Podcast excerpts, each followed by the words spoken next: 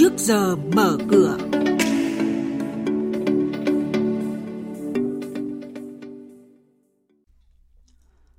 quý vị, thưa các bạn, chuyên mục Trước giờ mở cửa có những nội dung đáng chú ý sau. Việt Nam đạt tốc độ tăng trưởng kinh tế số nhanh nhất khu vực. Gia hạn thí điểm dịch vụ Mobile-Money đến 31 tháng 12 năm 2024. Diễn biến thị trường chứng khoán hôm qua, thị trường diễn biến chậm, VN-Index xanh nhẹ. Thưa quý vị và các bạn, số liệu mới được công bố của Google, Temasek và VN-Index cho thấy Việt Nam tiếp tục đạt tốc độ tăng trưởng kinh tế số nhanh nhất khu vực. Dự báo thứ hạng này duy trì đến năm 2025. Tổng giá trị hàng hóa được thực hiện thông qua thương mại điện tử của cả năm nay dự kiến đạt hơn 30 tỷ đô la Mỹ.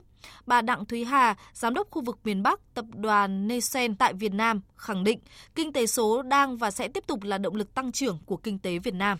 Có đến 60% người tiêu dùng hiện nay thì đang dùng Internet để mà mua sắm mỗi tuần. Đấy, thì đây là những cái con số cơ bản để chúng ta hiểu bối cảnh phát triển thương mại điện tử. Và có đến là 30% người tiêu dùng chi tiêu nhiều nhất, đóng góp 7% giá trị cho nền kinh tế kỹ thuật số tại Việt Nam.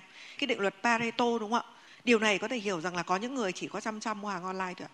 Ngày 18 tháng 11 năm 2023, Chính phủ ban hành nghị quyết 192 về gia hạn thời gian thực hiện thí điểm dùng tài khoản viễn thông thanh toán cho các hàng hóa dịch vụ có giá trị nhỏ. Doanh nghiệp được Ngân hàng Nhà nước Việt Nam chấp thuận triển khai thí điểm dùng tài khoản viễn thông thanh toán cho các hàng hóa dịch vụ có giá trị nhỏ được thực hiện thí điểm đến hết ngày 31 tháng 12 năm 2024. Kể từ ngày 1 tháng 9, các ngân hàng thương mại triển khai chính sách cho khách hàng vay vốn để trả nợ trước hạn khoản vay tại ngân hàng khác với lãi suất khá ưu đãi chỉ từ 6 đến 8%. Đây là mức lãi vay hấp dẫn, thậm chí chỉ bằng 50% so với mức lãi vay ở khoản nợ cũ. Tuy vậy, nhiều doanh nghiệp vẫn không hào hứng với chính sách mới này. Theo chia sẻ của một số doanh nghiệp, để được vay mới, doanh nghiệp cũng cần phải có tài sản thế chấp. Trừ khi doanh nghiệp có tài sản thế chấp mới, còn việc chuyển tài sản thế chấp từ ngân hàng này sang ngân hàng khác là bất khả thi. Do đó, không có nhiều doanh nghiệp mặn mà với việc vay mới để đào nợ. Ông Nguyễn Trọng Hoa, công ty trách nhiệm hữu hạn vật tư và kết cấu thép, kiến nghị. Theo ý kiến đề nghị và đề xuất của tôi thì về phía Ngân hàng Nhà nước tiếp tục ban hành các cái gói lãi suất, các chính sách ưu đãi để ưu tiên chính sách đến từng ngành nghề cụ thể, đặc biệt là đối với ngành nghề kinh doanh trong lĩnh vực sản xuất cơ khí, thủy điện, thủy lợi, sắt thép xây dựng, giảm bớt cho chi phí của các doanh nghiệp.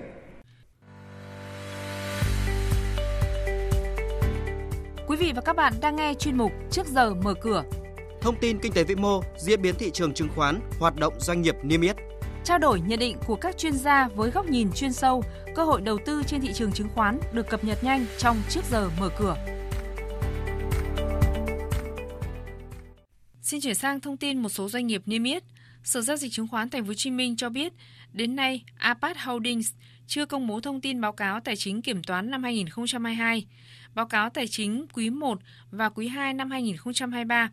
Kể từ thời điểm bị đình chỉ giao dịch đến nay, các vi phạm công bố thông tin của công ty chưa được khắc phục, có khả năng tiếp tục xảy ra và kéo dài, vi phạm nghiêm trọng nghĩa vụ công bố thông tin và ảnh hưởng đến quyền lợi cổ đông. Do đó, Sở Giao dịch Chứng khoán Thành phố Hồ Chí Minh thông báo sẽ thực hiện hủy niêm yết bắt buộc với cổ phiếu IBC của APAC Holdings theo quy định. Công ty cổ phần đầu tư và thương mại TNG vừa công bố báo cáo tài chính riêng tháng 10 năm nay với doanh thu thuần gần như đi ngang so với cùng kỳ, đạt 568 tỷ đồng. Biên lãi gộp cải thiện 17,6% so với mức 15,4% của cùng kỳ. Kết quả TNG báo lãi sau thuế hơn 18,4 tỷ đồng, giảm 29% so với tháng 10 năm trước.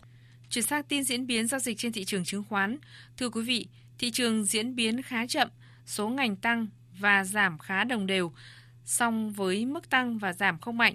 Đi ngược với thị trường trong phiên hôm qua là nhóm ngành bất động sản, hóa chất, công nghệ, thực phẩm và đồ uống, xây dựng và vật liệu, đồ dùng cá nhân và đồ gia dụng, dịch vụ tài chính, dịch vụ tiện ích.